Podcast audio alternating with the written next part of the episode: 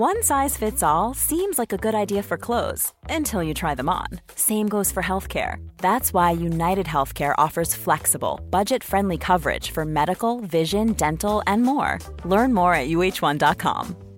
Quality sleep is essential. That's why the Sleep Number Smart Bed is designed for your ever evolving sleep needs. Need a bed that's firmer or softer on either side? Helps you sleep at a comfortable temperature? Sleep Number Smart Beds let you individualize your comfort so you sleep better together. JD Power ranks Sleep Number number 1 in customer satisfaction with mattresses purchased in-store. And now, save 50% on the Sleep Number limited edition Smart Bed for a limited time. For JD Power 2023 award information, visit jdpower.com/awards. Only at a Sleep Number store or sleepnumber.com. Hallå! Simon Gärdenfors heter jag och snart börjar min podcast Arkivsamtal. Podden ges ut i samarbete med Acast och med Mafia Comedy Club som ger er stand-up fem dagar i veckan i Stockholm. Mer info om det här hittar ni på mafiacomedy.se och på Ticknet. Lite annat.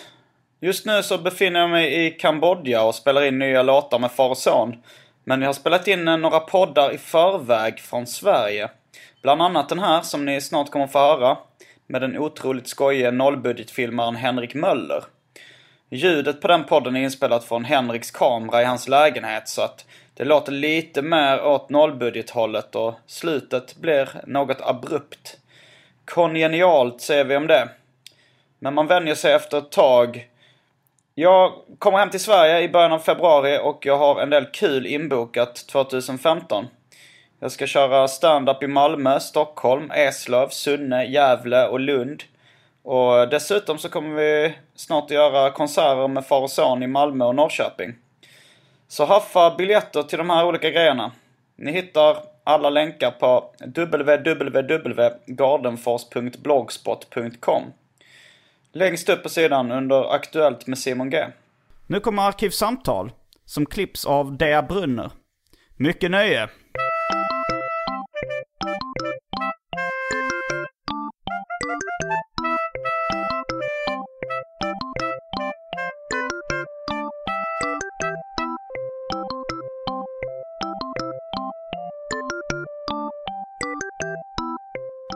Välkomna till Arkivsamtal.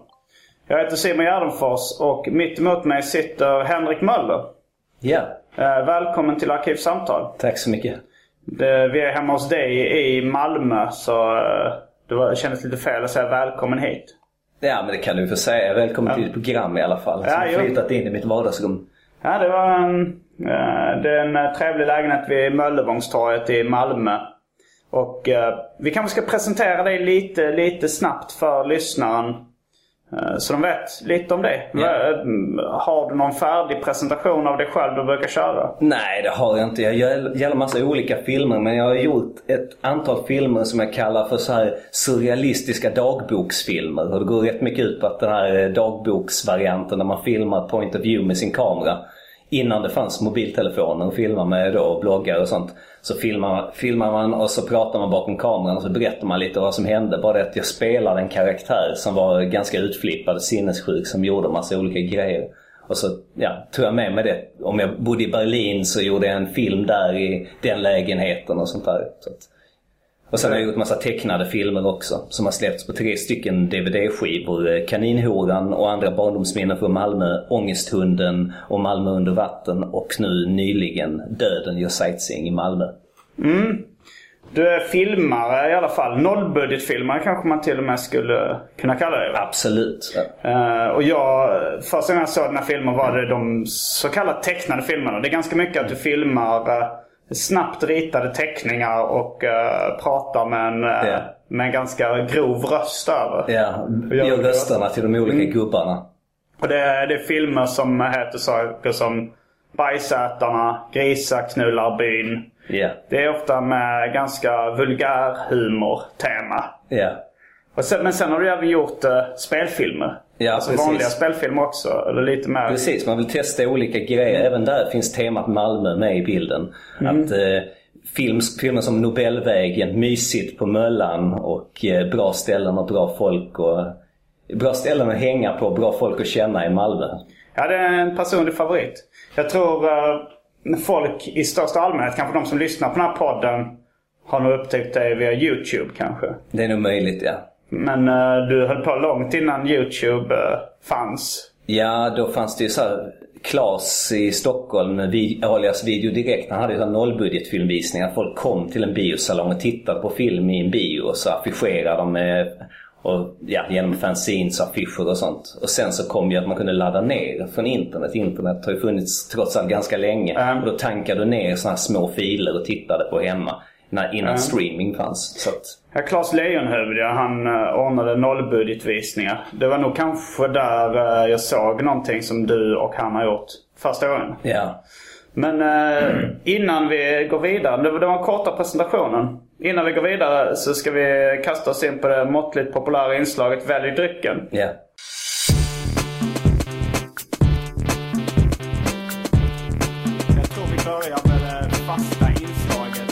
Drycken! Och eftersom vi är hemma hos eh, Henrik Möller i Malmö så är det du som står för utbudet. Ja. Eh, en kort, kort presentation av vad som finns.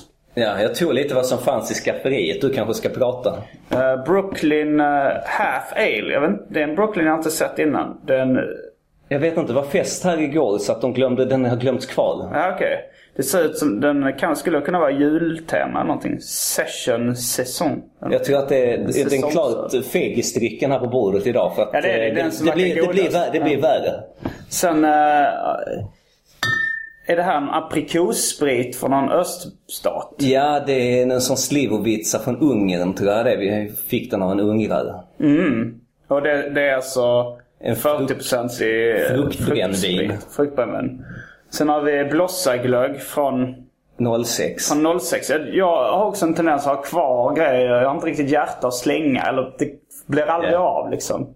Det, det är det som har hänt? Eller Det är det bara- som har hänt. Det Och, och nu så har jag ju fattat att fan det är kört. Alltså det här går ju inte att dricka. Tror Nej. jag. Men det, det ska finnas som ett alternativ. Om Ja, man det är ett bra alternativ. Om man men, vill eh, vara modig liksom. Ja, det, det är många som har varit det i min podcast redan. Så det känns inte så kul att vara den, den sista flippiga killen som ska dricka något gammalt.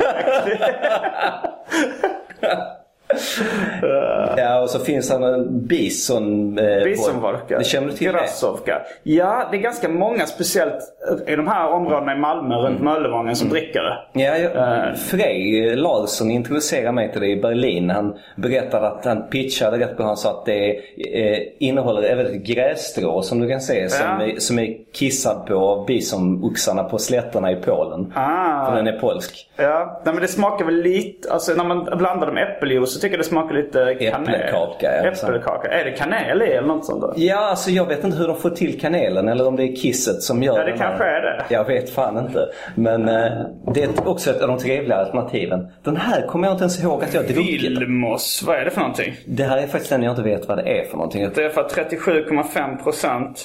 Jag tror den är äcklig också, så den hör nog till det tunga alternativet. Ja.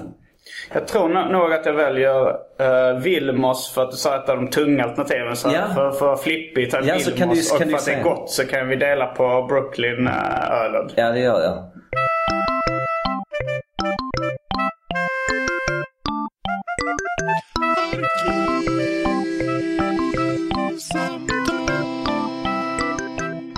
Han väljer samma. Han är ute i köket just nu. Okej, då har jag hällt upp Okej. en shot av... En shot av den här, ja. Just det. vad hette det nu igen? Vilmos. Vilmos. Drick, en shot av drycken får vara flippig och ett halvt glas öl bara för att det är gott. Ja. Ta den här. Jag gillar att det kommer så tidigt där med dricken. Drycken ska bara supa tidigt. Annars Ja. skulle det komma halvvägs in i ditt program att man ska dricka en Det beror på när jag kommer på det ungefär. Men det är ju rätt skönt att ha något att smutta på. Ja. eh, medan man pratar. Annars blir man ofta lite torr. Ska vi börja med den Vi börjar med den. Ja det gör vi. För jag är faktiskt nyfiken själv. den. Vi sänker den. Vilmos. Vilmos. Ja, det var- Det var... Det var inte så farligt. Det var det inte, men vad fan var det? Det var, det var en väldigt skum eftersmak. Ja, det, det, det är lite där man inte vet om det är schampo eller om det är något fruktskal eller om det... Den har varit med på många fester i alla fall. Ja. Vi brukar ha spritfest som efterfest. Vi brukar kalla det för spritfest. För Mm. Vi har bara sprit hemma. Vi, alltså öl och sånt tar ju slut så snabbt. Så när Ja, man det. kommer till efterfesten då är det bara slattarna i spritflaskorna kvar. Då får man dricka det oftast. Det är så sent på kvällen så då har vi inget blandvann heller. Då är det bara att dricka rent. Ja, och det är ofta de här riktigt äckliga spritsorterna som brukar vara kvar. Såklart. Jag hade någon sorts ägglikör som var kvar i år och dagar. Fast på, liksom, när det kom riktigt uh, alkade kompisar på besök så kunde liksom den flaskan åka fram Ja. ibland. Men nu har jag nog ingen uh, stödsprit kvar ens. Eller jag bara jag, jag köper ny Baileys och uh, olika likörer och sånt köper jag nu till. Ja men det är bra. Man ska ha det kommersiella hemma liksom. Så att man kan... eh, Men eftersom du är en gäst eh, som inte har varit med innan och som både jag och mina, ny, eh, mina lyssnare förmodligen är nyfikna på så tänker jag att vi gör en, en Henrik Möller, Möller eh, story från ax till limpa så att säga. Shit. Från jord till bord. Ja. Eh, eftersom ja, men jag, jag vet inte hela, hela backstoryn och, och Nej nej men shoot. Vi kör. Ja, så... Ja, var, var vill du själv börja? Vill du börja tidigt i barndomen? Var bör, eh, har du, ska vi säga att någonting har gått snett i ditt? Vi börjar med så här, det, det känns som en sån väldigt sån dramaturg, som en film så här. Ja. Vet, det börjar med ett problem. Ja, vi kastar oss in när någonting går åt helvete. Ja precis. Nej, men jag kan väl göra lite så kort feedback att jag alltid liksom har ritat ända sedan jag var så fyra år och på ritat. Bara att Ja. Till skillnad från dig och många andra så kunde jag ju inte rita. Jag bara ritade för det var kul. Va? Har du så, försökt? Alltså du har ju någon slags naivistisk stil. Om man nu... Jag har inte försökt därför att eh, folk sa hela tiden till mig att du ritar för jävligt. Liksom. så att jag fattar inte att man kanske kunde lära sig att bli bättre. Utan jag tänkte att jag kör vidare. Ja. Så jag har ju liksom inte utvecklats. Jag har stannat i något sorts här lågstadie, knappt det liksom. Lågstadietecknarstil. Ja. Men poängen i alla fall är att eh, jag gav mig inte att jag fortsatte teckna med den stilen. Och sen, eh, jag har alltid velat göra film men eh, det var ju så dyrt på den tiden så att då eh, kunde man inte få tag på kameror och sånt Vilken där. tid snackar vi nu? När du... Eh, nej, jag, jag är ju född 76 så att jag växte upp på 80-talet och där Mm. var det ju var kanske någon kompis som hade en sån VHS-kamera man kunde koppla till en video och spela in och då var det en sladd som man kunde ta med den någonstans. Nej. Så liksom, då kan man göra någon film någon gång men de var ju. De ville inte låna ut den till massa ungar som skulle hålla på. Var befinner vi oss nu? Vilken stad? Vilken Malmö. ort? Jag är född i Malmö och som sagt så att det här är Malmö-relaterat. Jag Var i. Malmö är du uppvuxen? Eh, På Nydala hette det. Det är en förort Mm. i Malmö. Och eh, slutligen så fanns det någonting som hette Kajplats 305. Det var så här, inte fritidsgård, men så ungdomsverksamhet. Man betalade på hundralappar så fick man gå en filmkurs och sen så fick man lämna in synopsis på vad man ville göra. Och så sa de att det var ju skit men okej, liksom, du får göra det. Nu har vi, nu har vi lovat. Liksom. Hur gammal var du när du... Då var jag 20 så att Okej. från att jag var fyra och ville göra Det var film. inget som gick snett innan du var 20 och lämnade in dem? Jo, det eh, var när du började rita? Nej, det var, men det är inte så spännande historia. Jag köpte faktiskt en kamera eh, när, när jag var eh, i tonåren. Ja. Men sen så eh, slarvade min morsa bort den eh, efter två veckor. Hon Hur kunde liksom- din mamma slarva bort Ja, kameran? jag, alltså det är en rätt lång invecklad historia men hon skulle vara, vi skulle flytta här. Ja. Och så, eh, sen så i flytten så försvann den. Jag var frånvarande där ett par veckor och då hade hon slarvat bort den i första halvan av flytten. Så Mm. att, eh, Eh, och jag blev aldrig ersatt för den så att det slutade Av din med att egen jag, mamma? Nej, jag, nej jag, det, så var det. så att jag köpte en begagnad kamera sen när jag var typ 21-22 Mm. och sånt. För jag, jag började med film i Skåne när jag var 20 och så gjorde jag filmer Var det där man fick låna Ja, man fick kameran? låna Om man lämnade kameran. in ett synopsis? Just det. Och de fortsatte så här, lämna in och de tyckte det var skit men de sa okej, liksom, vi ska ju stödja ungdomar. Så vann jag något pris och så sa jag, men vad fan, eh, kolla här nu vann jag det här priset och Mm. den fick jag åka till Vad var det för pris du vann? Det var på Pixel, det som heter Pixel idag, det heter något annat. Det är så här ungdomsfilmfestival som går I vidare. till- Trollhättan? Men jag har faktiskt varit där. Ja. Ett ex till mig tävlade med en film. Mm. Och då, var jag, då, då passade jag på att hänga med henne för att jag ville intervjua Rosa Mannen. Ja, ja. eh, Som jag sen gjorde en serie om. Fan vad coolt. Jag vet vem det är men jag har aldrig träffat honom. Nej, känner- det är min senaste bok Hobby. eh, finns det en, eh, en intervjuserie med Rosa Mannen. Ja, fan vad kul. Det måste Ja, väldigt spännande individ. Men Ja. han är också på något sätt en eh, hörnsten i, i nollbudgetfilm. Eller kanske inte nollbudgetfilm, men det spridandet av olika Ja, han klipp. sprider och ju mest klipp men har han gjort något själv? Jag vet inte. Han, han, var, han kom lite från uh, Amiga-demoscenen eller Commodore 64-demoscenen. Så han har gjort en del så här mm, demos som kan, skulle kunna ses som en sorts kortfilm. jag, jag vet inte jag tror säkert att han har filmat någonting också. Nej men i korta drag, för att inte göra det för trist, så till ja. slut blir förnedringen så stor. och Gå dit och eh, typ Film i Skånes kontor och låta dem pissa på mig varje gång. Så jag köpte en egen kamera. Men var dina synopsis, de du lämnade in till Film i Skåne, var de ärliga liksom? Det ska han, alltså så här, om, ty, ja. ta, vi tar typiskt uh, Jag kan förklara, manus. jag vet vad jag tänker säga. Så här var det. Jag lämnade in ett som var så halvgrovt, som jag ändå ville göra. Och sen så gjorde jag... Kan du dra det synopsis i korta drag så vi vet ungefär? Ja, alltså det, det handlar ju om att jag och min polare vi, vi spelar två karaktärer som heter Frank och Vurma. Och jag spelar Vurma, det var Franks eh, flickvän. Så jag spelar i drag då. Och det, det var mycket så här eh, tortyr och eh, jag tror att det var någon som hade blivit påsatt på en spis. Att de hade smält fast i spisplattorna och sånt där. Och det var den typ det normalaste. Men sen hade vi några andra som var riktigt bisarra och grova och unkna. Du sådana här, såna här dagboksfilmer jag höll på med. Vad händer i dem då som är värre än uh, att någon blir påsatt ja, på en spis och smälter? Ja men alltså de var, där var ju ändå narrativ handling. Här var ju mer liksom någon som sitter och flåsar. Det var mörk bild, mörk brusig bild. Någon som får flåsa. Så, det är skönt med lite mörker ibland. Alltså, ja, det, det var den snälla? Det var den, det var den grova. Eller den som, den som var mest konstig. Där kunde man inte lämna in ett synopsis på. För att de tyckte man var helt dum i huvudet. Då hade de kunnat säga nej. Att det här är ingen riktig film. De kunnat säga. Men då klippte jag dem samtidigt. Jag spelade in alltihopa med samma kamera. Sen klippte jag alltihopa. Mm. Och då var det jävligt jobbigt när man satt med två så här videobandspelare och klippte förr i tiden med två sådana mixerbord och klippte. Att eh, snabbt byta när någon kom in i rummet och, och fråga vad man sysslar med eller om man behövde hjälp kanske. Mm. Så att eh, det var lite trixigt där. Och till slut så köpte jag en egen kamera för att slippa den här förnedringen. Ja. Vad var det som drev dig då i början? För det känns aldrig som att du har varit speciellt sugen på varken pengar eller framgång eller knappt lite uppmärksamhet kanske du Ja, det, det finns det säkert i bakgrunden. Det minns jag inte riktigt då men det var ju ett, ett sånt besatthet av liksom det visuella uttrycket liksom i mm. film. Att göra det. Jag vet inte vad det var. Det är svårt att sätta fingret på. Men, ja, det är det. För att ja. just det visuella uttrycket, ibland kan man ju känna att det inte är så viktigt för det heller. Eftersom det är ofta lite slarvigt. Ja. men jag tror att det var, det var så här, eh, rösten. Jag använde ju rösten när jag gjorde grejerna. Så att, och då tänkte jag det lite roligare att göra en bild till än att göra ett radioprogram. För då fanns det ju inte så mycket möjligheter att göra ett radioprogram. Vi hade gjort massa busringningar och sånt här förr när vi var små. Ja. Mm. Mycket så här, innan Hassan liksom. Så här, ja. grova grejer. Eh, där vi hade en så här, funktion, där det var en högtalarfunktion som man kunde spela in på ett kassettband sin mm. busringning. Har du något exempel på ja, alltså, det, Nu kommer jag inte på de bästa. De sämsta minns man ju. Liksom. Men det var att vi ringde Aquaculen och sånt där. Så var det någon tjej som svarade. Och så eh, pratade vi med så, så litet barns röst. Jättepipig röst. Då hade jag precis kommit i målbrottet som min polare fick prata. Eh, och då... Eh,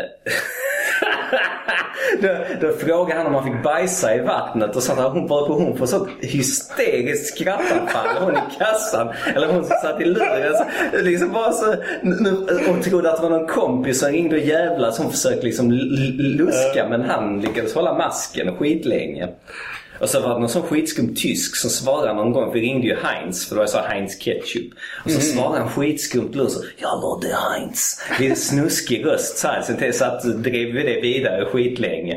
Mm. Nej men eh, fan alltså jag kommer inte ihåg. Det var jävligt Kommer, kan, många. Vet du vad som driver dig nu? Eller är det... Ja, jag skulle själv ha svårt att svara på den frågan. Det... Ja, vad är det som driver dig? Liksom? Alltså, det, det är väl en, ett, ett, ett sätt att behandla vardagen. Jo, jo, vi talar om det här med galghumor. Många av, ja. i alla fall både dina och mina grejer, så galghumor. Att det handlar om mycket grova grejer. Ja. För min del handlar det mycket om att så, behandla det som är jobbigt, det som man inte kan hantera. När det blir för tungt i vardagen, då måste man göra en film eller en serie eller någonting av det. För att liksom kunna handskas med och skratta åt det för verkligheten är för nära. Ja, jag, jag vet inte. Jag, jag gör sådana saker mest för att jag tycker det är roligt. Liksom. Sen, eh, sen har inte jag... Jag bara känner att jag måste ta ett exempel nu. exempel. Men till exempel så är, finns det ju så här, på Facebook möter man ganska många tunga människor. Och så här, och det, ibland så är det så här, eh, jag börjar med kanske ett YouTube-klipp. Det finns YouTube-klipp där det är så en jätteöverviktig man som skjuter en ussi, så här, en k-pist. Mm. Och klippet varar så fem sekunder när han tömmer magget. Som du har hittat på YouTube? Ja Ja precis. Och då, eller någon jag postar på Facebook som länkar till YouTube. Men i alla fall så eh, har jag lärt mig av Klas då. För Klas så han kollar nästan aldrig på klippet. Han går direkt i kommentarerna istället. För, det, det, det där guldet finns menar han. Så att, och då är det så hatet som släpps ut mot de här klippen. Ibland så är det ingen som bryr sig. Ibland blir folk provocerade av de mest bisarra grejer. Och de tyngsta kommentarerna, de här korta. Där det bara står så “Lose weight motherfucker”. så, så, någon som blir provocerad av att se en fet människa. Eller då som på YouTube, det här jag skulle, eller Facebook där jag skulle komma till. Han eh, som hade postat ett klipp så här, eh, Det är något bårhusklipp på en död homosexuell man. Så, så han skrivit så här, det är en privat grupp där de postar så det här, här, här är en bild på en död bög. så här, liksom, det måste vara väldigt så tungt homofobisk för liksom bara, bara lägga fram så att här är en död bög. Liksom inget mer. Alltså det, det, sådana grejer är så tunga så att man måste göra något kul av det. Ja, det, är, det är roligt alltså, när någonting slår över eh, och går över gränsen för vad som är, vad som, vad som är accepterat liksom. När det går så långt över gränsen för vad, man tyck, vad, vad en normal människa tycker är okej. Okay, då börjar man skratta. Du och jag Simon, vi, vi gör ju humor av detta. Men många av de som skriver där “Lose weight motherfucker” och vet här är en bild från det. De menar ju allvar. De har ju inte tänkt att det ska vara roligt som vi lägger i din serie. Utan det här är, liksom, det här är ju rent skärt hat liksom. Ja, det är men... därför jag menar att man kan lyfta över det i ett annat sammanhang och då blir det plötsligt roligt. Ja. Det blir inte hat då blir det så här absurt. Alltså, jag tror det finns ganska mycket humor även, alltså, även mycket, det finns mycket ofrivillig humor bland så här, rasister, homofober yeah. och alltså folk som är totalt slut i huvudet. Yeah. Vikingarock.se eller vad det heter. Men jag tror även det finns en del medveten humor. Att de skämtar ju väldigt mycket. Tror du det? Jag hoppas, jag tror, jag hoppas det. Jag tror det. Att, det är så här, att de, de tycker det är kul äh, alltså, på samma sätt som folk utifrån som inte håller med med åsikterna tycker mm. det är kul. Så tror jag de själva skämtar rätt mycket. Jag tror nazister mm. skämt, drar rätt mycket så här, skämt som som är rätt roliga egentligen. Men som ändå är ett uttryck för fruktansvärda åsikter. Mm. Jag, tror inte, jag tror inte att man förlorar humorn bara för att man har fruktansvärda åsikter. Tvärtom så tror jag man kan kanske till och med tänka lite mer fritt. Det Även kan ju vara så. Ja. Alltså, fan, det har jag inte tänkt på. Men ja, jag vet inte. Vet fan alltså. Och jag tror till exempel han som lägger upp en bild på en död homosexuell man och skriver här är en bild på en död bög. Han hatar säkert bögar. Men jag tror ändå han kan se det roliga i kommentaren. ja, vi kan säga det i alla fall. Vi bestämmer det tycker jag. Jag tycker det låter, det låter trevligare. Men kontentan är att det är för att handskas med det här skitet. Mm. Så att många av filmerna är ju rätt grova och så, ja, så är det. Men är det oftast humorn som är din ingångsvinkel? Alltså så här, gör du är det mest för att uh, vara rolig som du gör de mesta av grejerna? Nej, men, ja, alltså du vet, eh, vad ska man säga? Det är ju det mest lättvindiga, det vet du ju själv. Alltså humor i, i olika koncept. Det, det är ju skräpmat liksom, det här vi sysslar med. Alltså någonstans, ty, för mig är det i alla fall. Mm. Det är ju skräpmat liksom. Det är som liksom en, eh, en fylla eller en orgasm liksom. Man kan jämföra med det. Ett, ett, ett ball skratt som kommer mm. väldigt snabbt. Så här. Eh, det kanske är dumt att sitta och prata om det. Det förminskar ju det man sysslar med. Ja, jag tycker nog eh, snarare det, det, det, alltså så här, det är lite det jag lever för. Yeah. Alltså så här, saker som är roliga. Att allting annat, att jag äter, eller så här, De flesta andra grejer är för att kunna eh, konsumera och producera humor. Mm. Alltså så att jag vill bara sitta och tramsa. Det, är det roligaste jag vet är att sitta och skratta och tramsa sig och kolla på roliga grejer. Uh, och ja, det, det kanske är då om man älskar skräpmat mer än allting mm. annat. Så, Men hur funkar det när du har det som ditt levebröd att tillverka skräpmat och konsumera det? Hur blir inte det lite för mycket liksom? För att man, ibland ska man behöva en kontrast liksom. Ja. För att liksom få riktigt utlopp för det här. Jag vet inte. Nej, för mig har jag blivit mycket... Jag känner mig mycket bättre när jag kan ägna mig heltid åt trams och, eller sånt där. Det, det, känns inte hela tiden som jag sitter och tramsar. Ibland sitter jag och redigerar grejer och mm. skriver och försöker få till saker. Liksom våndas lite. Men, men du, du har alltid haft jobb vid sidan om. Ja, precis. Det har varit ett måste liksom, Va, hur, för mig. Hur har din, din normala yrkeskarriär sett ut uh, vid sidan om? Jag jobb, filmerna? Jag har jobbat som förskollärare på en skola i, sedan 97 så att jag har jobbat typ i princip hela tiden och haft inkomst där. Så att jag har liksom aldrig gått till arbetsförmedlingen. Jag har aldrig varit inne i liksom den här världen, den snurran liksom. Och försöka hålla sig flytande och med olika grejer. Så 97, hur gammal? Då var du hyfsat ung. Då var du 20, 21 Ja precis, det var precis efter gymnasiet. Så att... Eh, Och det, Så du liksom, har jobbat på samma ställe sen? samma ställe ja. Och det var bara sån grej jag halkade in på och så blev jag fast där. För jag tyckte det var rätt kul. Plus att det var en inkomst. Och sen eh, blev jag lite inspirerad av att jobba med barn. För att det här med Rufus-filmen. Om du ser att det här är ett klippdockan Rufus. Ja, det finns det eh, tre en filmer. gammal, filmen. Det- Där blev jag lite inspirerad av barnen. För det är liksom som vuxna pratar till barn och så här. Fast man gör det som en jävligt grov, obehaglig gubbe istället. Så jag har- så här vuxentema på det stället. Så det var en sån idé som kom till mig. Har du någon gång blivit konfronterad av din arbetsgivare med dina filmer? Ja, men vi har rätt bra, äh, vet det, alltså, vi- har ju liksom ett, ett förstående. Däremot så tänkte jag, säkert finns det säkert vissa föräldrar som har tyckt att det var omoraliskt. Men du vet, det är Sverige liksom. Folk är tysta. Det är inte så att folk konfronterar en och så här, Nej, liksom. men tror du, de, tror du de googlar ditt namn då eller? Men jag vet att det är vissa som har gjort det för det har stått i tidningar och sånt ibland. Ah, har folk kollat upp och sånt så de vet lite. Frågan är bara vad de hittar för någonting. Hittar de Malmöfilmer, de här spelfilmerna som är rätt okej eller hittar de här riktigt grova tecknade filmerna? Vilka är de grövsta filmerna du har gjort? De, det är säkert de, ifall lyssnarna eh, Ja, vill precis. kolla upp något är det förmodligen det de vill börja med. Ja precis, men som- då är det de här tecknade filmerna och då är det ju liksom eh, Grisa knulla byn Bergsätarna, eh, Tre knastar i Malmö och eh, en som heter Familjen Låtstål är jävligt grov också. Benny Doffman var en ganska ny film som jag har sett ett Ja. par gånger som är rätt skojig. Ehm, Jag eh, festade med en del bönder när jag var i eh, mina tonår i Ja. eh, Svalöv och Teckomatorp. Så att jag där av Teckomatorp liksom temat. Och hur sen- kom det sig att du festade med folk från Teckomatorp? Ja men det var någon som gick i mitt gymnasium som kände folk och så jag har alltid haft när jag var yngre en, en eh, dålig egenskap att hamna i dåligt sällskap liksom. Så, som man har ångrat i efterhand liksom att jag vet inte. Du hittar inga andra att supa med liksom. Så att, eh, så att det blev så liksom. Då vill man ut och festa och träffa folk och då fattar man inte bättre. Sen i efterhand fattar man att shit alltså fan. Ja, skitsamma, men eh, jag ska komma till poängen. Sen hittade jag en YouTube-video som hette så här torparfester eller någonting sånt. Och då, N- när du efter det där... Ja, du många år senare nu. Alltså, det var bara Alltså, några år var det sedan. här apropå uh, Eh, en tänk om man- död bög eller nej? Nej, nej, nej. Okej, så ja. hittade jag ett YouTube-klipp eh, som heter Torparfester. Det handlar om några kids som festade i, i Teckomatorp. Jag vet inte hur Mm. länge sedan detta var men de har lagt upp så här gamla foton på sig själva till så här eurodance-musik och sånt som ett bildspel. Och då ser man liksom, det är mycket lädervästar och man ser folk som heilar och sånt här liksom. Och, så. och då fick man liksom eh, lite så flashback till den tiden av misär. Så att liksom, då tänkte jag fan man borde göra någon film om det Teckomatorp. Liksom. Alltså en sån liten håla du vet där, ja du får kolla. Panelkungen är ju... Är ju Panelkungen från Teckomatorp kommer jag ihåg jag fick höra om redan när jag var liten Ja. från min pappa hur galen den här mannen var. Ja. Sen tror jag de tog upp honom i någon Filip och Fredrik Just det, det eh. Han, Ja. han, eh, jag vet inte om han fortfarande är i farten. Jag vet inte, jag har inte kollat Det- på sistone. I så fall är det väl nyligen. Eh, Han har- Men jag kommer ihåg första gången jag, jag träffade dig. Jag vet inte om det var fem sex år sedan eller om det var ännu längre sedan.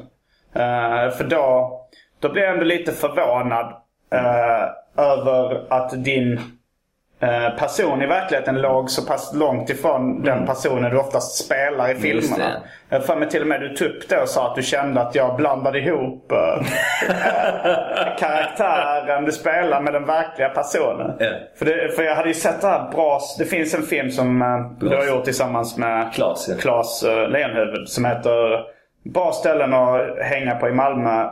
Eller hur, hur är den fullständiga titeln? Bra ställen att hänga på. Bra ställen att hänga på och bra folk att känna i Malmö. Ja. Lång jävla titel. Men det är en stillbildsfilm med stillbilder Ja, som också- avverkar olika ställen i Malmö. Den var också väldigt rolig. Eh, och jag fattar ju någonstans att ni inte är... Jag har träffat Klas Leonhuvud. Han... Du har, lever nog ett mer normalt liv än vad han gör. Ja. Uh, Klas Leonhuvud, han är ju han är, eh, lite mer low life. Om man ska använda uttrycket. Jag satt och skröt någon gång. Då var det Klas Leonhuvud och eh, Pontus Lundqvist. Vi var på någon sunkshop i, i Stockholm. Så skröt jag om att jag hade gått på SOS i... i alltså det var så här, eller så hade jag gått på, bi- jag hade gått på SOS så länge och jag nu hade jag gått på a-kassa. Sen var jag, jag hade, jag hade liksom, liksom tagit med igenom tre år av bara bidrag och inte haft ett riktigt jobb. Men då var det så här, Pontus han sa att han hade kanske hade haft ett jobb i två månader. Och Claes Lejonhufvud han hade lyckats hålla nollan hela livet. Han, Ja. hade, aldrig, han hade bara gått på bidrag hela sitt liv. Ja. Och sen då senast eh, var han liksom inne i fas 3 och satt på någon Ja. sån här jobbgarantigrej. Ja. Och han är ändå eh, en bra bit över 40. Han är, han är 10 år äldre än mig så han är ju på väg mot 50 nu. Han är på väg mot 50 och lever, jag- vad jag gissar på lever ungefär samma liv. Eh, eh, nej, men jag, jag gillar den livsstilen men när jag träffade dig så var det så här. Eh, du ville dels gå ut och dricka på Möllan. Och i den filmen så spyr ni ju galla över folk som, som går ut på Möllan. Att det är så här, att det är, Men jag bor ju här, vad fan ska jag supa någonstans? Jag måste ju gå hit. Liksom. Nej men jag, jag bara trodde att det, var, att det hatet var genuint mot... Nej. Att ni, vad, vad är det för ställen ni hyllar i Malmö på... Nej men det är lite roligt liksom för att i och med att det blev så, vet, så hippt att flytta till Möllan. Det är klart man måste dissa det ju. Men alltså, å andra sidan sett, alltså, det var jävligt roligt. När jag var liten då eh, blev man ju varnad av sina föräldrar och föräldrars vänner. Så gå inte till Möllan för det var ju så tungt kriminellt. Det var helt annorlunda på 80 och till och med 90-talet. Sen någonstans mot slutet av 90 då började det bli mer liksom hippt. Du vet, kids, eh, rika människor började flytta hit och eh, syssla med sin kultur. Och det har liksom blivit berikat skiten. Så jag säger inte att det är någonting dåligt utan tvärtom, jag tycker det är bra. Men det är ganska roligt och det är ganska eh, skojigt att driva med det liksom. Att Mm. du flyttar hit en massa eh, medelklasskids och tycker att det är skitmysigt när det egentligen när grunden är så förruttnad liksom. Alltså Ja. du vet det är mycket prostitution och knark och misär här Ja, liksom. men så var det. Alltså, när jag, jag var nog den, den första vågen av eh, ungdomar som flyttade hit och, och liksom som eh, konstnärer. Eller liksom så här. Då, då var det bara att vi, jag fattade att fan här kan man bo skitbilligt. Det var 96-97. Eh, någon gång jag och Kalle Törn flyttade in hit. Men då hade inte riktigt vågen startat. Av, så då så kom jag ihåg att eh, våra föräldrar blev oroliga att vi skulle flytta hit. Och, Ja. och, och liksom ja. ringde till lokal... eh, Kalles mamma ringde till lokala poliskontoret och de sa så här. Det är, det är ingen fara. Alltså det är inget oprovocerat våld. Det är mycket interna uppgörelser. Men man behöver inte vara orolig för att bli inblandad i det. Men det var, vi såg, jag såg en kille bli skjuten ute på gatan. eh, på, mitt på Blanka, på klockan 12 ute på. Möllevångstorget. En som blev skjuten i be- benet och det var en som blev mördad på puben Sun City. Som låg då mittemot där vi bodde på Simrishamnsgatan. Eh, Så det var ju rätt hård stämning där. Men, eh, men det, jag tyckte då, i city i Malmö var det mycket våldsammare. Då, typ, eh, då hoppade folk på en och försökte råna en och sånt där. Men inne i Möllan var det mer interna uppgörelser. Men sen, sen exploderade den här gentrifieringen då ja, men runt millennieskiftet. Och, Ja. ja men det, det är intressant. Men, du, men, men sen... Du, Om någon vill läsa mer om sånt här ska jag rekommendera en författare som heter Jörgen Hansen. Jörgen Mm. Hansen. Han har skrivit böcker om Malmö. Han har skrivit så fyra, fem, fem böcker i, i, som utspelar sig. Varannan bok är i Malmö, varannan bok är i Köpenhamn. Men det är jävligt good shit. Så jag har de här Mm. vilka, vilka årtionden? Det utspelar sig på tidigt 90-tal. En Okej. bit in på första halvan 90-talet. Och det är skrivet då också eller? Ja, och det är många, han avverkar många av de svartklubbarna som fanns här och sånt på den tiden. Mm, Eh, så att om någon som var med på den tiden kommer nog känna igen sig en del. För mig är det skitsamma, men det är ändå kul. Man känner igen de olika ställena. Han har, Mm. han har roliga beskrivningar. Han är lite så, alltså han har lite Charles Bukowski-stil när han Ja. skriver. Det handlar om en sunkig så här, gammal kåkfarare som gör olika grejer på Möllan och i krogen. ja, det, det kan jag rekommendera. Ja, jag har för faktiskt inte kidsen. hört talas om det. Man får köpa dem typ på antikvariat eller låna dem på bibliotek. För de, de, är inte så, de har inte så stor upplaga. Nej. Jag har läst mycket om, av Claes Holmström som är... eh, Ja men det är för fan. Det är. Ja, nej, nu måste jag komma in och dissa. Det här, det här, nej, nej.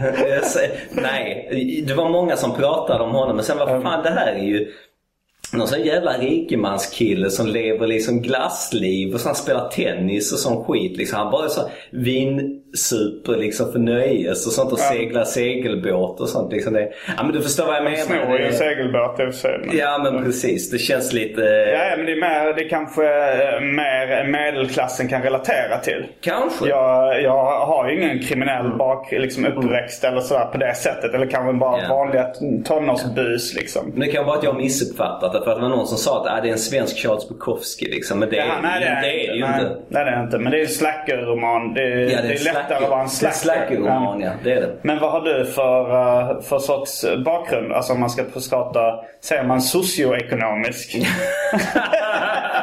Jag tycker det är så tradigt att prata om så här bakgrund. Ja, men det, spelar var- egentligen ingen, ingen roll. Men det, jag bara blev besviken för att jag tyckte Ja. att eh, boken levererade varken innehållsmässigt nu om vi ska tala om den Ja. eller... Eh, Ja, Jag gillar den väldigt mycket. Men, Ja. men, men det är klart att det kan påverka en ganska mycket vad man har för bakgrund. Ja. Ja, det var bara för att jag blev besviken. Jag trodde det var något annat helt enkelt. Ja. Alltså att det, det skulle handla om mer så här riktigt så här sunklig. Att man skulle Ja. få lite information. Men det fick man ju aldrig. De bästa är liksom, jag kommer inte ihåg vad författaren heter. Han skrev en bok som heter Fultjack. Som var så här guld. Det handlar om Aldrig som ska åka till Hamburg och eh, Christian Lundberg, författaren till Jarden, som rekommenderade den till mig. Aha. Så läste jag den. Den finns på bibblan i Malmö och låna. Men man får sitta på bibblan och läsa den. De lånar inte ut den. Det är så här, är i den skriven? Ja, men jag vet inte. Jag tror det är tidigt 90-tal också. Men han har killar som ska smuggla tjack till Hamburg. Alla Från Sverige till Hamburg. Ja, det är, så jävla, det är så dumt så det finns inte. Eller det kanske var tvärtom ändå, men jag minns inte. Men det går ju åt helvete för att det är det är, det är fulltjack liksom. Mm. Och så och det, informationen den, när man läser den, då får man verkligen känslan av att det är en kille som har varit med själv. Eller i alla fall som har fått jävligt mycket insider-info. Så att Dels är den rolig, liksom roligt Ja. skriven, humoristiskt sett eh, har den många poänger. Men samtidigt så får man en del så här, info som är jävligt rolig. Bland annat han sitter på kåken. Så är det någon som skickar en apelsin till honom och har tryckt en spruta med vodka i. Liksom, han biter i den och blir lite småfull. Så jag tycker det, det är sånt jävligt kul att få med i en roman. Ja. Så att eh, det är sånt man hoppas lite grann på. Få det där lilla extra liksom. Inte eh, Ja. det där som ja, vem som helst kan liksom skriva eller fantisera ihop. Det är det man hoppas på någonstans. Men om jag skulle gissa så skulle jag gissa på att du kommer från en så halvakademisk eh, medelklassbakgrund. Alltså det är bara det intrycket. Ja, min, mos, min morsa är ju från en här akademisk bakgrund och sånt där. Min farsa är ju från Irland så han är mer så potatisodlare familj liksom. Så att du är väl lite mix eh, där. Ja. Men du skildrar ofta de utslagna. Ja, men det handlar ju också mycket om, inte så mycket att skildra de utslagna i det. Sånt, sånt här hjältemodigt syfte att det var synd det om dem. Så Nej, det, kan, det kan jag inte ta cred för. Utan jag måste säga att det handlar mer om liksom, den här du vet, eh, outbildade misären. Liksom, vet, eh, ju dummare desto bättre brukar jag säga. Alltså, Mm. Humoristiskt sett. Det kommer alltid till en gräns där man uppfattar att en människa är efterbliven. Då är det inte roligt. Liksom. När någon är så jävla dum liksom, så att, så att den bara kan bli utan att vara klassificerad efterbliven. Då är det tungt liksom. Man blir, man blir, orolig liksom. Men som att jag har en snabb anekdot. Liksom, som jag hörde en snubbe som hade, jag, jag tror det var i USA nu bara för det, men som hade sett en internetreklam på en kvinna som tog astmamedicin. Och var det en sån här sexig reklam där fokus på hennes byst var så, bara, hon tog ett bloss på den här astmamedicinen. Så andades, henne, andades hon ut och hennes byst växte så här. Så han fick för sig att det här var liksom en bröstförstoringsmedicin. Jag tänkte, fan, jag måste köpa detta till min fru men hon kommer aldrig gå med på det. Så han köpte det i smyg på internet och så bara han hälla det i hennes mat. Så, och så hände ju ingenting. Så efter ett tag så ökade han dosen och till slut så dog, dog hans fru. Och han var så jätteångerfull och försökte berätta detta i rätten och så blev det en historia av det. Så och då är det så här, liksom, mänsklighetens IQ är så farligt stor. Och då, det, det är mycket det är film om de här människorna som knappt kan prata. Alltså det är det man är ute efter. Det här man bara tittar på en människa. Jag hade många klasskompisar eller hela på skolan. Liksom, man bara tittar i deras ansikten liksom. Och det är så här ljuset är tänt men ingen är hemma. Men ändå kunde de vara väldigt snabba och slå dem på truten och hugga med något vasst objekt. Så att, det är lite så jag Ja. drar gränserna. Känner du många som är, som är liksom bakom flö, alltså så här på gränsen? Ja, men jag har brutit kontakten med många av dem. Jag pallar inte för att jag har ju börjat förstå nu på äldre dag att umgås i de kretsarna till slut så kommer du slå tillbaka på dig själv. För att vet, vissa människor bara suger till sig liksom dåliga grejer så att det kommer att drabba dig själv till slut. Tyvärr. Alltså det känns lite egoistiskt men jag, jag orkar inte längre. Nej. Det finns en återkommande karaktär i, i eh, många av dina spelfilmer som eh, jag tror kallas för Osten. Ja, ja. Hur har du lärt känna honom? Han är väldigt sk- skojig. Vi gick på filmskola tillsammans. Och, eh, det var så miserabelt för att halva av deras budget kom från eh, något seriöst håll. Men andra halvan kom från Infocomp. Liksom. Så Vad är Infocomp? Infocomp var någonting som var typ så här, var typ fas 3 liksom på den tiden. Det, tidigt 2000. Och då eh, sa de, ja men då får ni ta in de som vi har liksom här, arbetssökande liksom. Och då hade de bara frågat folk, så, gillar du film? Vill du syssla med? Ja. Så att det var ju liksom en klippare som hade, hade sett så här, sex filmer i hela sitt liv. Liksom, och, så här, och då var det Osten då också. Han ville bli skådis. Mm. Men han var ju väldigt karismatisk så att vi höll kontakten. Och efter jag slutade på den här Ja. filmskolekursgrejen. Har du så- kontakt med honom Ja, fortfarande? ja, för fan. Jag brukar träffa honom på ICA här och sånt så brukar han säga Fan, har du ingen ny film till mig Henrik? Så, Någon ny Gold och sånt. Så han är taggad. Han ska vara med i fler. Ja, han är rolig. Men eh, jag, jag har inte sett alla här filmen. Det är ganska mycket man ska, ta, man ska jobba sig. Hur många filmer tror du att du har gjort? Ja, ett 80-tal liksom korta. Um, Men jag tror det ligger något på 60 på YouTube man kan kolla på. Okej. Eh, men eh, jag har sett att du har eh, gjort, den har jag inte hunnit se på något sätt innan, men att du har gjort en, en skräckfilm som verkar vara lite mer ambitiös. Det finns en affisch där precis bakom den. Okej. Ja, lokalvårdaren heter den på, sven- Feed, feed the light på engelska. på engelska och lokalvårdaren på svenska. Ja, det är en lite lång historia men eh, vi, fick, vi var ett team som gick och sökte pengar hos Film i Skåne och så fick vi det och så gjorde vi varsin långfilm. Och då Mm. var jag väldigt inne på det för jag, har alltid gillat skräckfilm så ville jag göra en skräckfilm. Mm. För jag tänker att varför ta de pengarna och göra liksom en så här tecknad film? Det, det kan jag göra gratis liksom ändå hemma. Så att vad jag ville göra, jag ville liksom testa nytt. Man vill ju testa olika grejer liksom. Så det bara handlar mycket om det. Så att det, men, det ena har inte med det andra att göra. Men den här påminner inte om dina andra filmer? då? Inte så mycket. Man kan säkert hitta spår av, eh, av intresse och äh, grejer. Alltså att det finns lite, lite trådar. Men eh, nej, annars kan jag inte säga det. Folk som är hardcore på detta skulle jag nog inte rekommendera att kolla på min Detta, nu långfilm. pekar du på dina Nu DVD. pekar jag på mina så här, tecknade filmer eller Malmöfilmer. Jag skulle nog inte rekommendera dem att titta på den. De skulle nog bli besvikna. Men eh, jag, jag har inte sett den, men är den, eh, ser den proffsig ut? Alltså, Nej, nej, nej, nej. Det är jag som har filmat med videokamera igen. Liksom. Ja. Det, är, det är Hur, samma hur stor budget var det ni fick från Ja, filmen? vi hade 100 000 att, jobba 100 000 med. var? 100 000 var. Men 100 Vilket i filmsammanhang är väldigt Det är lite. ju sjukt lite liksom så att eh, man fick placera ut det vad det behövdes. Och det slutade ändå med att vi hade så låg budget så jag fick filma ta ljud och göra allting själv. Precis Mm. som vanligt. Så att det, den ser ut ungefär som de andra. Ja. Det, det är ingen större skillnad. Men eh, jag har gjort en annan film som heter Demonen. Där jag lyckades få en kortfilm som man kunde spela in på två dagar. Och spelar du in en film på två dagar då kan du få ett proffsigt team och låna utrustning. Så, här. Så, Ja, ja. så den ser ju väldigt proffsig ut måste jag säga. Vilken, jag, har bara, jag har bara sett på Facebook, Ja. fladdrar förbi någon gång så här, men vilken av filmerna var det som vann ett pris på någon filmfestival utomlands? Demonen vann på Philip K. Dick festival. Philip K. Dick han har skrivit Blade Runner-romanen, The Android Stream of Electric Sheep, många andra. Eh, och, eh, så den vann det priset. Och sen lokalvårdaren den vann ju H.P. Lovecraft-priset. Och jag var ju så stor Lovecraft-fan sen många år så det var ju led stort för mig att vinna det som att vinna en Oscar liksom. Alltså jag tyckte att det var, för mig betydde det skitmycket. Så du åkte, äh, åkte du över till...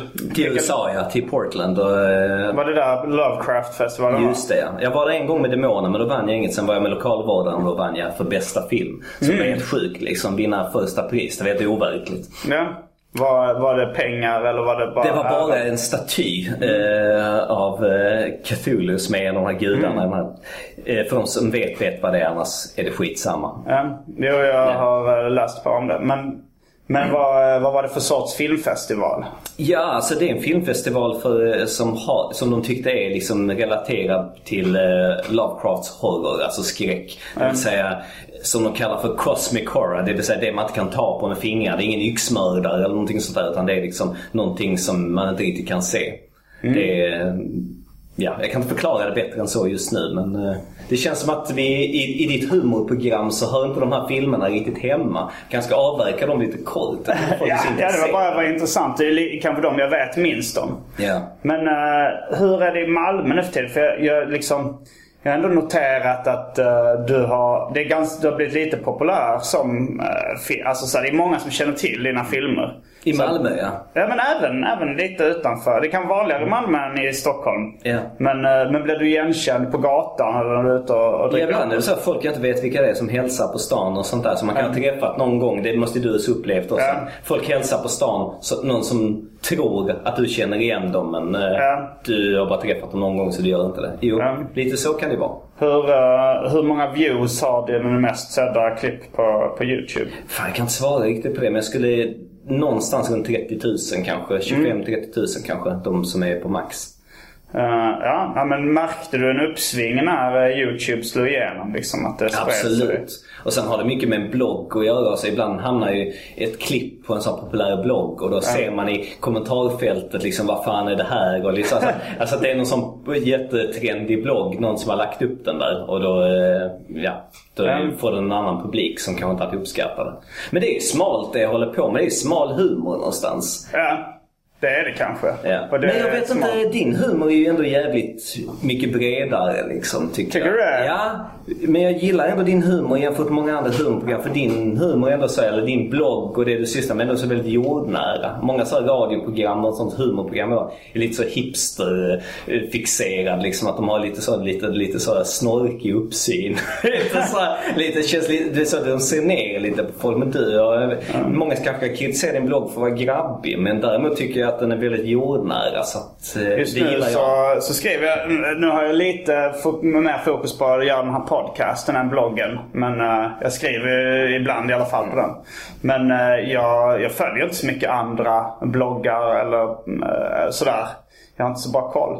Men jag tror första gången jag såg någon av dina filmer det var nog uh, Frej Larsson som spelade upp det på en förfest. Då var det Ångestmiljonären. Just det. ja. Det är en, det är en tecknad film va? Det, ja, det är en tecknad film. Det är inte jag som har skrivit den. Den är, den är väldigt komplicerat förhållande. För att så här är det att det är en kompis till mig. Det är hans liv. Det är hans självbiografi som han har skrivit. Och jag tyckte det var en så- form av så taxi driver historia. Ja. Som en sån misär. Är det verkligen... eh, Det är ett riktigt liv. Han har överdrivit lite, Ja, det är det klart. känns som det. Men, Det eh, är men alltså alla sant. scener i filmen är ju liksom verkliga. Bara att han har ju skruvat upp det lite grann. Är Liksom. det inte någon som dör också och blir ihjälpiskad med någon sladd eller Nej, någonting? det är det inte. Nej, det kan Nej, han film. piskar sig själv. Det handlar om killen som han har så mycket hat så han måste piska sig. Så här liksom framför spegeln med, med en sån här rotting för att or- orka med sitt liv. Och det var sant då? Eh, nej, det, det är en omskrivning. Jag behöver inte gå in på det. Men jag ska Nej. komma till, till, till kontentan av historien. Och det är att eh, idag så är den jävligt kontroversiell den filmen. Alltså det, det, det går inte riktigt att, att försvara. Så att eh, idag tycker jag den är, den, är lite, den är lite svår. Jag känner att jag måste försvara mig när folk tar upp den, den filmen. För att jag har inte gjort den. Det är en ren skär liksom, sanning från den här mannen. Alltså det är inte så att han har förvandlat så mycket utan det är bara att han har liksom vridit upp volymen lite på det hela. Men allting är ju liksom, alla händelserna i filmen är ju sant. Det är sånt som han har upplevt på sitt jobb, de här karaktärerna. De, Um, alltså du, är det att den kan upplevas som rasistisk? Du Bland annat skulle man kunna göra. Men det är väl ganska mycket av, alltså så här, jag fattar ju att du skämtar om eh, rasister liksom Ja, men det är lite svårare. Jag tänkte skulle pröva den här spriten. Jag blir nyfiken. Men eh, det är klart. Men i, i- i den så finns det liksom ingen, eh, vad ska man säga, det finns inget försonande drag. Utan det är bara liksom, i den är det ju fan bara hat liksom. Eh, Och att han, han huvudpersonen är ju ett offer liksom för alla de här Ja, omständigheterna. men man måste ju kunna skildra det också på något Ja. sätt. Jo, ja, men det är, det är också kontroversiellt. Skitsamma. Eh, vad jag skulle säga var att egentligen jag, vad jag har gjort i den egentligen bara bidragit med min röst. Mm. Han har ju skrivit manuset och han har ritat bilderna också. Så att, Ja. eh, Men han har ritat den också? ja precis. Han går Men var med pseudo- pseudonymen Stefan Andersson. Han heter något annat i verkligheten kan jag berätta. Men, eh, men var den, hade du gjort liknande filmer innan den då? Eh, Inte alls. Så jag bara var fascinerad när han visade Men mig. sen har du gjort filmer Manus. som påminner om den fast som kanske inte är baserade på något riktigt liv. Nej, vi, vet, efter Ångestmiljonären så kom vi på att vi skulle, man borde göra en film som heter Ångesthunden. Så här, Mm. liksom. Och jag kommer inte ihåg vad vi pratade om. Och så här, men jag, han var bitter så här, flera år för han tyckte att jag hade stulit hans idé med Ångesthunden. Så det kanske jag gjorde, det kan inte jag svara Alltså på. det var den första liksom, filmen i den stilen du gjorde då? Ja, det var det. Men det var ju ändå en intressant historia bakom dem. Att det var han som ritade och Ja. hans historia. Och, är det hans röst? Eller? Eh, nej, det är min röst. Okej, ja. Så min, min röst är egentligen det enda som är mitt i den filmen. Ja. Så att jag kan inte ta så mycket cred för den, på gott och ont. Liksom, Eh, men, sen, eh, men sen blev det lite ett startskott till eh, den typen av filmer du gjorde. Absolut, visst blir det det. För det blir, så att det blir svårt att samla ihop folk till att göra en film. Så istället så slutade med att jag, eh, jag ritar på ett papper istället. Då kunde man göra mycket mer. Då var det ju gränslöst liksom, som en serietecknare. Men det var, det var skillnaden mot det här och en serie då, att man kunde få med sin egen röst och göra riktiga röster till. Som är lite roligare, kanske. Vad, ehm, har du fått någon skit för den här filmen? Är det många som blivit arga? Ja, men det blir det väl alltid. Men det är inte sådär allvarligt kan jag säga. Nej. Du har fått brev eller mail eller vad Det var för en dag sedan någon som spottade snorblad i min brevlåda. Va? På grund av dina filmer? Nej, jag vet inte. Liksom, det kommer lite sånt eh, då och då. Men det känns lite som att det var riktat liksom. För det var, vad, vad fan skulle man annars göra det för? Liksom? Det känns... Var det in i brevinkast? Ja, precis. Att det var lite, det var lite, känns väldigt så nära inpå. Det skulle kunna vara ett fan på- också som tror att du vill vara... Att, Att du jag vill gillar äta hans snor, Eller att du gillar så här sjuka, sunkiga, äckliga grejer. Ja, precis. Det är det, är säkert. roligt. Men det är många sjuka människor som har kontakt med det. är det absolut. Ja, det berättar du om någonting. Du har ju en extra material på en DVD. Är ju lite så här, du har På filmat. båda. På båda. På båda. På den första, både på kaninhoran och ångesthunden är det många olika. Som du har fått brev. eh, Ja, en från Norrland som skickade en massa så här, du vet. Eh, man skickade någon dildo. En liten kniv skickade han med sitt namn på. Och ett foto på sig själv från högstadiet. Som skitstort klassfotoporträtt liksom. Ja, eh, stenar och grus och sånt har jag fått också i något brev. Har jag varit med? Jo, jag fick en käke, en mänsklig käke från en sån här gammal biologiskelett. Som hade spruckit så att när jag hämtade ut det på posten stack det ut en sån benpipa. Alltså, eh, han berättade att han var nekrofil. Han var här rätt tragisk ensam människa. Så, här, han, så jag tror han bara ville imponera på mig. Men han skickade foto till mig liksom, där han gned sitt halvslaka stånd mot eh, eh, gommen på ett kranie. Det är med på DVDn också. Så det kan man titta på. På eh, den här, jag tror det är Ångesthunden. Ja men det är mycket sånt med på de första. Där jag har samlat alla de här sjuka grejerna. De Ja, sjukaste. roligt. Hur ser eh, nollbudgetscenen ut då? Jag är ju inblandad i seriefandom, liksom komiker i svängen. Det är roligt med, jag tycker jag, alltså subkulturer. Men hur, hur ser det ut i nollbudgetfandom? Ja, jag och Claes kämpar för att hitta någonting men det görs inte så mycket tycker Det jag. är ni två som är Det nollbudgetfandom. blir lite så att det känns inte som det är så många som gör det. För att eh, innan så skickar folk in lite skit så här, det är så skamlöst när, när det var så nytt och punkigt med VHS. Men nu blir folk mer restriktiva. De vill inte skicka in grejer riktigt. Men folk Och- lägger väl upp direkt på YouTube? Alltså, om jag så- får gissa lite grann så tror jag att folk ibland med sina iPhones är lite slappa. De orkar inte redigera. De filmar ett klipp i en obruten tagning och sen vill de inte skicka in det riktigt. Jag vet inte. Ja, men det finns ju folk som, om, om vi tar ett exempel Mm. som de här I just wanna be cool. Det är ju ett gäng ungdomar som gjorde nollbudget Mm. humorfilmer och la upp på YouTube. Och idag är de större än Jesus. Okej, det har jag inte hört talas talas om? Rågod har hört talas om. Någon från Rågsved som gjorde så här förortskomikerfilmer liksom. Ah. Ja, Nej, men de, ju till, de, skitstor. nu har de till och med de fick ett eh, tv-program på SVT. Okej. Men, jag, men, men det men måste ju finnas... Jag tänker att det är bara toppen av isberget. Ja. Att det finns jättemånga kids som gör kortfilmer och humorsketcher.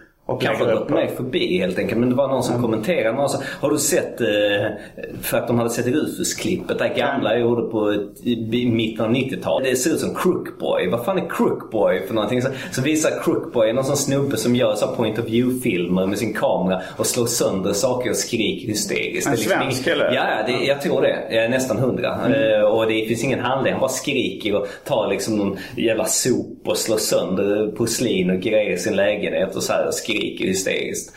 Och det är skitstort. Det har ju så här typ 100 000 views liksom så här, jämfört med mina 5000 kanske. Så, här. så det är helt bisarrt. Så att ibland så vet man inte riktigt varför folk får många views och vad, vad kidsen gillar idag. Ja, nej, men det känns som om det riktar sig till barn så får det lite större publik också Ja. oftast. Kids kan- tittar på YouTube och har Um, mycket. Jo men så är det ju. Eh, men, men hur lärde du känna Claes Löjenhuvud och eh, kom in i den? Nej men det var fan en polare till honom, Mats Lundell, som såg en, den här första filmen jag gjorde på Trollhättan. Så kontaktade han Claes och då ville ju Claes ha den här filmen. Mats hade sagt att det här, det här är dekadens liksom. Det här ska du ha i, din, i, din, i ditt stall liksom och visa. Och sen På skickade jag hans med, nollbudgetfestival. Ja, och så skickade jag med filmer till honom sen som var typ i samma stil. Men jag tror jag hörde talas om, eh, och då, då liksom lärde du känna honom och ni började göra filmer ihop. Ja precis. Och Det var många år senare vi började filma ihop, 2003. Så att, eh, det tog rätt lång tid innan vi började jobba ihop. Ja, nej, jag, kommer- jag tror första gången jag hört talas om de nollbudgetfestivalen var jag illustrerade till eh, en gratistidning i Lund som heter Monitor. Och då fick jag illustrera en eh, artikel om nollbudgetfilmning. Det var, den kanske handlar om Claes Lejonhuvud. Ja. Jag vet inte. Jag, men jag gjorde en illustration till den. Och sen, eh, sen så såg jag att de hade sådana nollbudgetvisningar på mejeriet i Lund. Det var på några andra ställen också i Lund och Eh, Jag antar att Claes Lejonhufvud är från Lund. Eller bodde Ja. där då i alla fall. Ja. Men, eh, men då så jag och Kalle Törn, vi spelade in. För de bara sa ta med din egen film så visar vi den. Stod det på liksom flyern. Jag vet, jag var på Ja, den festivalen den. och såg eran film. Jag tyckte den skitrolig. Sen kämpade jag i skitmånga år efter att försöka få tag på era såna jävla, vad heter de, Ukraina-filmerna. Ja. Det, var helt hopplöst. Ja, det var, det var, det var ju Kalle Törn som eh, hade, Han- ägde han- kamerorna. Ja. Och eh, äger, han har säkert kvar videon Jag vet, någonstans. han var skitsur på mig. Så hade mig skulle ha kontakt med någon konstig anledning fick jag en flipp och bara, vet, började stalka dig. Och jag sökte i så här, i gula sidorna och försökte ringa dig men du svarade aldrig på telefon. Ja, men till slut tror jag du fick ta. Det var någon som ringde någon gång när jag bodde i Malmö. Mm. Och jag frågade ju Kalle liksom, kan vi... eh, Och han, men han sköt upp det liksom. Men eh, har han gett dem till dig nu då? Mm. Nej, nej. Det är ju det som är problemet. Att det är Ja, svårt men jag har ju inte varit så jävla drivande heller. Så det är väl mitt fel. Nej, men det är svårt att få tag på dem. Eh, Men det hade varit kul att se. Jag vet inte om någon av filmerna finns eh, bevarade. För, kopierade ni någon av filmerna? För jag för mig Claes sa jag ska inte, ska inte säga för mycket nu liksom, men de var jävligt, alltså hur de är idag, men de var jävligt fräscha då. Alltså ni hade ett jävligt nytt koncept då. Det här att ni skulle äta medan ni pratade. Och att liksom, det var så långa, långa tagningar. Det var skit. Sen kom en punchline så 15 minuter in i filmen liksom. Så att det var, ja, det var, de var speciella. Ja, den, den, eh, en av de första vi gjorde det var då att vi var på väg till filmfestivalen och filmade Ja. på vägen när vi så här, Och du blev fullare och fullare. Jag står och dansar i min lägenhet. Vi står och pissar mot en vägg utanför filmfestivalen. Vi, eh, ja, vi, Kalle sitter och, och käkar hamburgare medan han filmar och pratar liksom bakom kameran. Och, eh, och sen så plankar vi in på filmfestivalen och filmar publiken och sen liksom ger kassetten till... Tar ut kassetten från VHS-videon och ger den till liksom Klas då som pluggar in den och helt osedd visar den. Det är skitbra. Ja, det är roligt. Men det, det hade ju kunnat vara vad fan som helst på dem. Men det kan vara det som är det roliga också. Ja, jag tyckte den var skitunderhållande. Det var så mycket dåliga filmer i det passet. Så eran film, eh, den här jävla eh, semilåtsas-dokumentären, vad man ska kalla det för, den var ju jävligt rolig. Ja. Men sen, jag kommer ihåg att det, det var ju de här filmfest, nollbudgetfilmfestivalerna som man hade i Lund på sent 90-tal. Då, det, man fick ju plöja igenom rätt mycket för att hitta guldet. Ja. Men det fanns ju en del guld. Men det var ju så att man satt hit klockan tre på morgonen. Och du får ändå tänka på att det här är ett axplock som Claes hade plockat ut från en ännu större pott av skit. Liksom. Det var tungt ju. Bara ha den vetskapen. Men jag kommer ihåg att uh, Josef Fares för mig gjorde några filmer som, Ja. som var med på de nollbudget. Uh, Och de, de kändes ju bra och roliga då liksom. Ja. Och sen var det några som hette Biceps Productions. Jag har glömt dem. Jag kommer glömt dem. Sen var det en, en som jag minns som jag typ citerar än idag. Ja. Som var så jävla rolig. Eh, Det var typ en, eh, en tjock pojke. Han var kanske han kanske var 18-19 eller någonting när han gjorde de här filmerna. Och det var en, ehm, det var liksom en parodi på ett tv-program. Eh, någon talkshow. Den, den hette Mellan bena. Het- Kommer du ihåg den? Nej, nej. Det var, det var, han, han körde drag då så han klädde ut sig till en tant eh, som hette Mellan bena. Och så var det en talkshow och så var det typ med hans lillebror tror jag det var. Så man såg att kameramannen som sprang in ibland var liksom för ung för att vara en realistisk kameraman. Han var kanske 13 eller någonting. Och sen så läste han upp brev från, eh, och det var väldigt vulgär humor. Eh, det var till exempel någon som, någon som hade skrivit in ett brev till dem mellan benen. Och han hade någon sån dialekt. Hej mellan benen.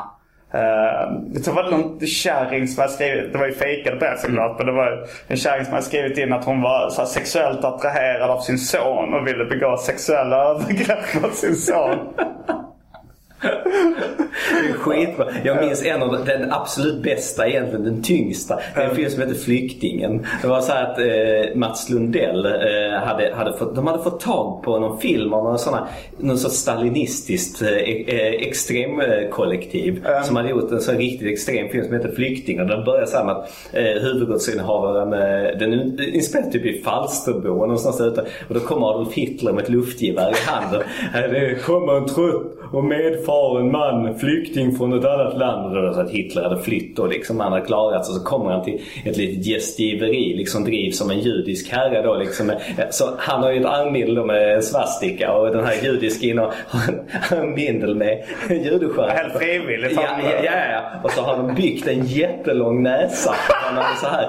Och så kommer han dit och Hitler har en, en, en, en attachéväska med guldtackor i. Liksom, som en judisk innehavare väl åt. Och, och du vet de har så jävla avancerad alltså, en, eh, dekor i filmen. De har byggt upp allting skitsnyggt. Så. Men sen har de väl börjat filma de har bara supit sig så jävla fulla.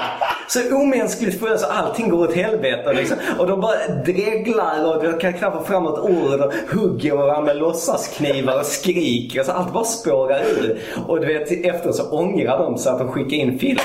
Men den onde Mats Lundell hade gjort en kopia av filmen som lever kvar. Jag har kvar den på ett samlingsband här Ska du inte lägga upp den på YouTube? Nej, jag vågar inte. Klas får väl göra Vad hette filmen? Så? Flyktingen hette den. Och den bara slutar så med blå bild. Det är som att att de blir så fulla så kameran bara stängdes av. Liksom. Det finns inget slut på filmen. De bara skriker Få dem till jorden! Och så slutar det med att någon trillar ner på golvet och kameran stöts till. Och så här. så att, äh, det är en av de tyngsta och unknaste filmerna någonsin. Och så berättar Klas att de hade sett han regissören som även spelar Hitler i filmen kräla fram i sina spyor liksom i Hornstull någonstans. Så att eh, han för ett antal år sedan. Jag antar att sådana här grejer kan vara lite bättre i ens minne men eh, jag minns det. Men så här... ja, den där filmen är bra på riktigt. Det är, tung, det är tungt alltså. alltså vet, man blir chockad över hur unken den är. Uh, Om man nu gillar den humorn. Jo det är Mellan benen. Men det var ju så här. Uh, hon rekommenderade ju då att, att den här tanten skulle begå sexuella övergrepp på sin son. Yeah. Med, med motiveringen. Han har ju ett helt liv på sig att bearbeta det. och det tycker jag är en briljant formulering. Som man liksom, jag tycker synd att sån bra humor... Vad är det för människor som gjorde detta? Var det unga grabbar? Det var medelålders människor? Nej, de, det var nog rätt unga killar. Jag tror att han var kanske 19 han som ja. var, spelade mellan benen och mm. verkade liksom mm. hålla i trådarna. Mm. Men sen så är det någon, uh, någon, någon tant som, eller någon tjej som har skrivit in de här fejkade breven också. Som, det, det var någonting med att när hon fistar sig själv så kommer det Alltså hon, hon, eller det är någonting att uh, mellan benen ska rekommendera. Uh, hon vill ha rekommendationer på om man fistar sig själv. Då tror jag de tar med den här kvinnan in i studion. Jag vet jag för mig att de kände unga tjejer. Det var liksom mm. killar som spelade alla kvinnoroller också. Men så är det så här, liksom att mellan benen så, så gör de en sån en, liksom en specialeffekt eller någonting när hon ska fista sig själv. Och kör upp uh, armbågen i då citat fittan slutcitat. Och det kommer ut någon liksom gulaktig vätska runt handen. Och sen så när de ska fista den här andra tjejen. De hade som... förberett den här scenen länge. Och sen, eh, och sen, så, sen så fistar den här eh, vanliga kvinnan då som eh, då, då blir armen helt blodig. Och då börjar mellan benen skälla ut henne för att hon och sa Ja men alla kan ju inte vara lika inkörda som jag är. Din jävla blodfitta. Det är så liksom vulgärt och, och tramsigt. Men den, den kan man visa så mitt i natten på någon sån här film, filmfestival. Den hade man velat se. Midnight movie som man säger helt ja. enkelt. Men du verkar ju ha en, um, en fäbless för liksom riktigt sunkiga uh, filmer i allmänhet. Du berättade någon gång om Grottans hemkörda. Ja, det är en stor uh, passion faktiskt. Det, det fanns uh, en porrbutik, eller finns kanske, ju fortfarande en porrbutik som heter Grottan. De gjorde egna porrfilmer på sent 90 eller slutet av 80-talet tror jag det var. Där de knappt har någon sex så det beror på att ingen får upp kuken. och du vet, dialogerna är så fantastiska. Jag, jag polare kollat på tusen gånger. Liksom. Ja, du har visat lite av dem. Ja, det är det. Jag har gjort en film som ligger på Facebook. Jag har inte vågat lägga upp den på YouTube för då kan den liksom, mitt konto bli nedstängt. ja, det men det är någon film där de kollar på... De kollar på den här filmen ja. Det är kanske där bara jag har sett det. Och, sen och där är guldkornen liksom ja. utplockade. Vad är det de, de säger? Något? De, de, de, de, det är liksom en förståndshandikappad kille liksom, som blir kidnappad av två lite äldre kvinnor och tagen till en lägenhet i Staffanstorp. där de förnedrar honom i Är han förståndshandikappad på riktigt? eller? Ja, men jag tror det. Lite nätt förståndshandikappad är. Man anar liksom det. Det är något fel på honom. Mm. Och de håller på att förnedra honom. Han har ju liksom simfötter och snorkel och sånt med sig. Så de kör upp snorkeln i röven och piskar honom med simfötterna. Och så runka din jävel och kuken ska stå. Det är mycket sånt. hela här tar bandet i kameran slut hastigt och lustigt. Men som de säger i Las Vegas. When you hit that high note you say goodnight and walk off. Så det var allt från veckans Arkivsamtal. Jag heter Simon Gärdenfors och veckans gäst var Henrik Möller. Fullbordat samtal.